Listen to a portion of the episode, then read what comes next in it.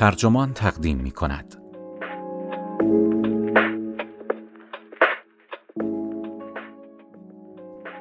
آرامش بیشتری خواهید داشت اگر صدای توی سرتان را خاموش کنید.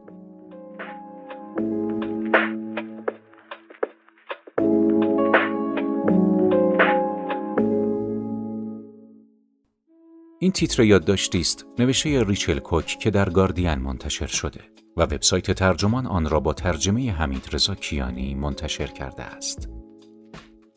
من سعید علیف هستم.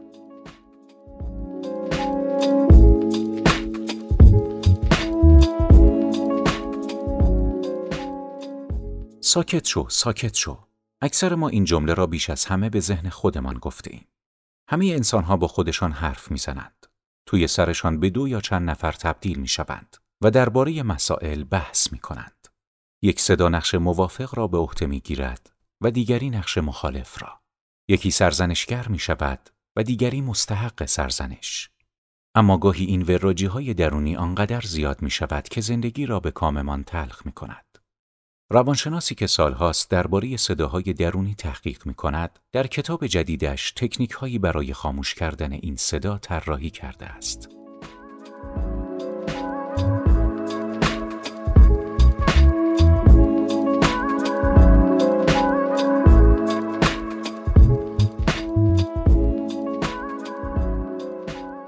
همانطور که ایتن کراس، روانشناس تجربی و عصبشناس آمریکایی با خوشرویی گواهی می دهد، احتمالا همه گاهی مچ خودشان را در حالی می‌گیرند که دارند به صدایی بیخاصیت توی سرشان گوش می‌دهند. ده سال پیش کراس ناگهان خودش را دید که تا دیر وقت شب یک چوب بیسبال در دستش گرفته و منتظر مهاجمی خیالی است که فکر می‌کرد قصد ورود به خانهاش را دارد. پس از دریافت نامی تهدیدآمیز از شخصی ناشناس که کراس را در تلویزیون دیده بود، ذهن آشفته کراس این تصویر خیالی را ساخته بود. او که حوزه پژوهشش علم درون نگری است، می‌دانست که دارد بیش از حد واکنش نشان می‌دهد. می‌دانست که قربانی چیزی است که ورور مینامید. اما یادآوری این موضوع به خودش هیچ فایده ای نداشت. در لحظات اوج استراب وقتی افکار منفیش به شکل مهارناپذیری در چرخه‌ای بیپایان تکرار می شدند، خود را در وضعی خندهدار می یافت که داشت در گوگل عبارت محافظ برای اعضای هیئت علمی را جستجو می کرد.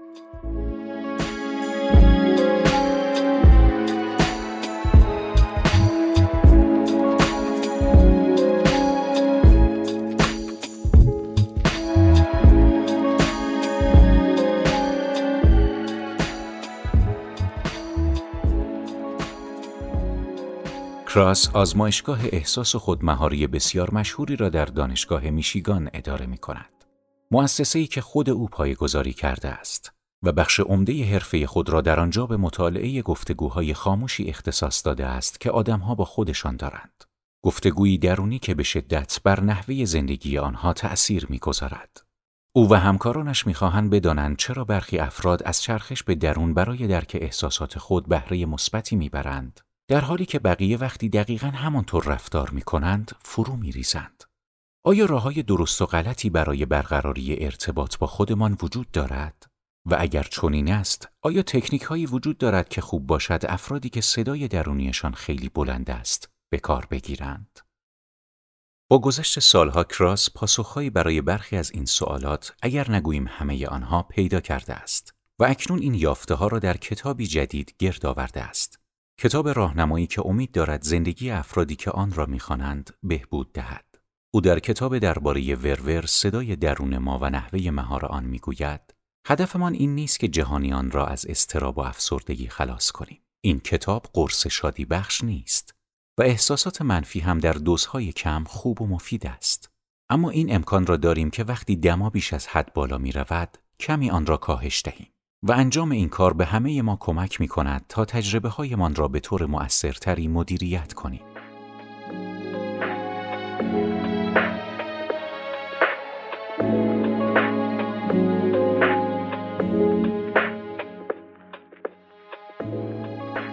به گفته کراس که از طریق برنامه زوم در خانهش در آن آربر با من صحبت می کرد، اکنون یک مطالعه قدرتمندی در دست داریم که نشان می دهد وقتی دچار پریشانی و استراب می شویم چیزهایی که طبق اسکن MRI می‌دانیم دارای معلفه های فیزیکی و به همان اندازه معلفه های عاطفی است.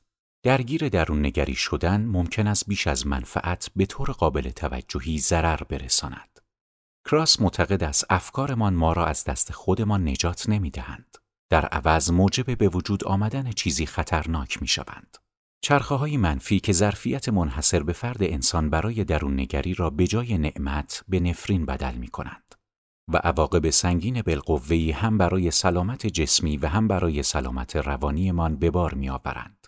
نوع نادرست درون نگری حتی می تواند موجب پیری زودرس شود. آیا این مسئله بدان معناست که در نهایت حرف زدن خوب نیست؟ یعنی آن افرادی که تحت درمان هستند باید بلافاصله قرار ملاقات بعدیشان را لغو کنند؟ نه دقیقا. کراس می‌گوید اجتناب کامل و یکسره از ابراز عواطف و احساساتمان چیز خوبی نیست. اما بیایید به جای آن به فاصله گذاری فکر کنیم. برخی این واژه را با اجتناب و سرکوب یکی می دانند.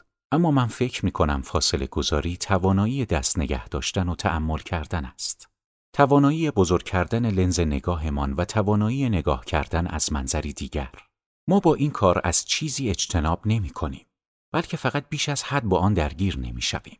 بر اساس یک مطالعه ما با سرعتی معادل چهار هزار واژه در دقیقه با خودمان صحبت می کنیم.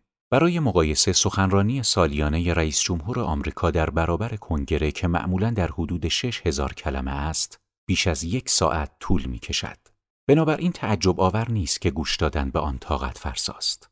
چه به صورت نوعی حدیث نفس بیوقفه و متول، چه به صورت مکررگویی مهار نشدنی رویدادها یا مثل شود کردن توپ یعنی تدایی آزاد از فکری به فکر دیگر یا چیزی شبیه یک گفتگوی درونی خشمالود. اما اگر چنین صدایی می‌تواند فلش کننده باشد، به همان نحو قادر است خود ویرانگر هم باشد. آنچه در درون تجربه می کنیم اگر اجازه دهیم تقریبا می تواند هر چیز دیگر را از بین ببرد. برای مثال پژوهشی که در سال 2010 منتشر شد نشان می دهد که تجارب درونی می تواند به طور پیوسته تجارب بیرونی را کم اهمیت تر جلوه دهند. همانطور که کراس اشاره می کند، این امر بیانگر این واقعیت است که به مجرد اینکه فکری تکرار شونده ما را درگیر خود کند، ممکن است حتی بهترین مهمانی یا شغل جدیدی که مدتها مشتاقش بودیم را هم خراب کند.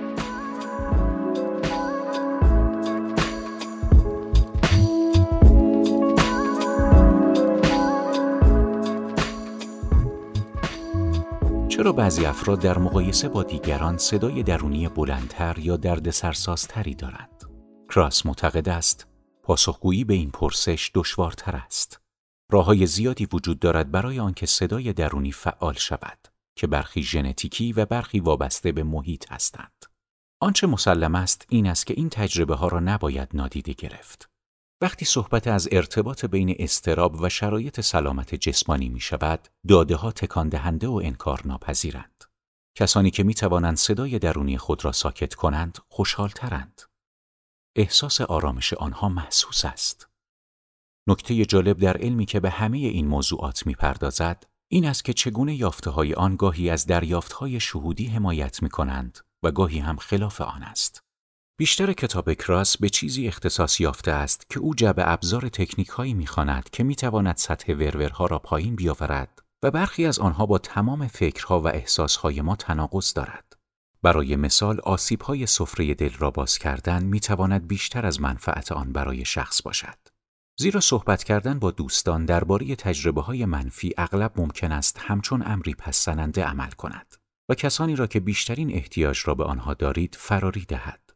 اما برخی دیگر از یافته ها تایید می کنند که وقتی بر اساس غریزه خاصی عمل می کنیم کار درستی انجام می دهیم. مثالی می زنم. اگر شما از آن دست آدم هایی هستید که وقتی عصبانی یا ناراحتید به نقش دوم یا سومی فرو می روند برای مثال ریچل آرام باش دنیا که به آخر نرسیده واقعا به نفع خودتان عمل می کنید آنچه کراس حدیث نفس از راه دور می خاند، طبق آزمایشاتی که انجام داده است یکی از سریعترین و سرراستترین راههای رسیدن به نوعی چشمانداز عاطفی است شکستن یک رمز روانشناختی که در تاروپود زبان انسان تعبیه شده است اینطور با خود صحبت کردن گویی که کلا شخص دیگری هستید فقط آرام بخش نیست بلکه مطالعات کراس نشان می دهد که حتی می تواند تأثیر بهتری بر جای بگذارد یا عملکرد شما را مثلا در مصاحبه ای کاری تقویت کند. همچنین ممکن است شما را قادر سازد تا آنچه را که به نظر غیر ممکن می رسد دوباره به مسابه یک چالش ببینید. چالشی که در آن با تشویق خودتان شاید بتوانید قویتر عمل کنید.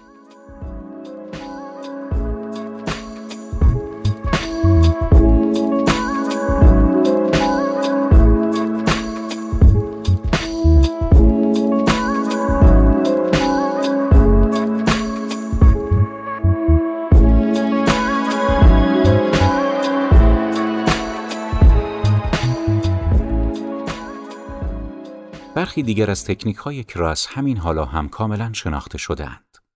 قدرت لمس کسی را در آغوش بگیرید. قدرت طبیعت درختی را در آغوش بگیرید. فعالیت هایی که باعث احساس عظمت می شوند. مثل قدم زدن در کوه یا درنگ کردن در مقابل یک اثر هنری با شکوه نیز مفید هستند و کمک می کنند تا آن چشمانداز را احساس کنید. نوشتن یادداشت‌های روزانه می تواند برای برخی افراد کارآمد باشد. چیزی که روزی از نظر جسمی درد وحشتناکی داشت، روز بعد تبدیل به خبری قدیمی می شود.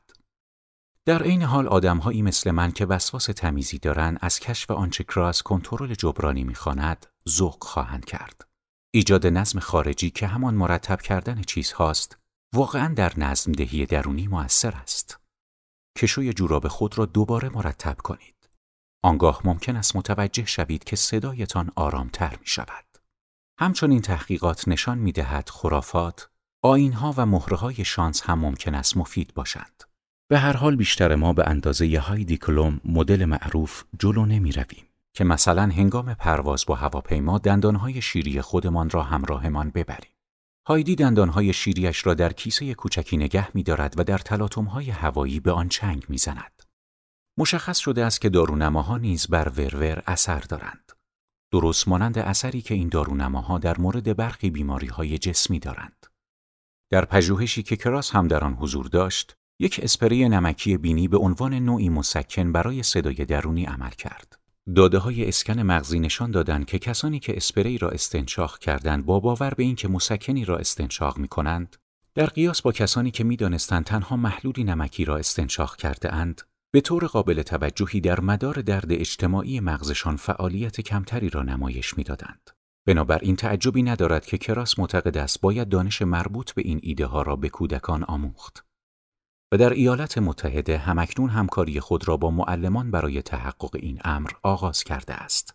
او می‌گوید ما می‌خواهیم بدانیم که آیا دانستن این چیزها بر اینکه کودکان چگونه به خودشان نظم می‌دهند تأثیر دارد یا خیر. آیا کراس از جب ابزار استفاده می کند؟ او می خندد و می گوید احتمالا باید از همسرم بپرسیم. اما بله من هم استفاده می کنم. من هم انسانم. به ویژه او در انتخاب دوستانی که از آنها حمایت در برابر ورور را می خواهد بسیار محتاط عمل می کند. کراس کتابش را مدتها قبل از شیوع همهگیر کرونا تمام کرده است. چه رسد به حمله طرفداران ترامپ به ساختمان کنگره. اما همانطور که می‌گوید به سختی می شود چون این کتابی را در فرصتی مناسب تر از این منتشر کرد. او می‌گوید این کاملترین برهه مملو از وراجی در جامعه است. یک همهگیری که ممکن است یک بار در زندگی اتفاق بیفتد. عدم قطعیت سیاسی، گروه گرایی گسترده. پر استنادترین مقاله او تا به امروز به پیامدهای مزر رسانه های اجتماعی نظر میافکند که اغلب بلنگوی قول پیکر برای صداهای درونی است. فیسبوک سراحتا از کاربرانش می‌پرسد چه چیزی در ذهنتان است؟ او فکر می کند باید بیاموزیم با دقت بیشتری در این محیط گشت بزنیم. با این حال کراس در مورد تأثیرات بلند مدتی که بیماری همگیر کرونا بر سلامت روانی می‌گذارد بدبینی کمتری دارد.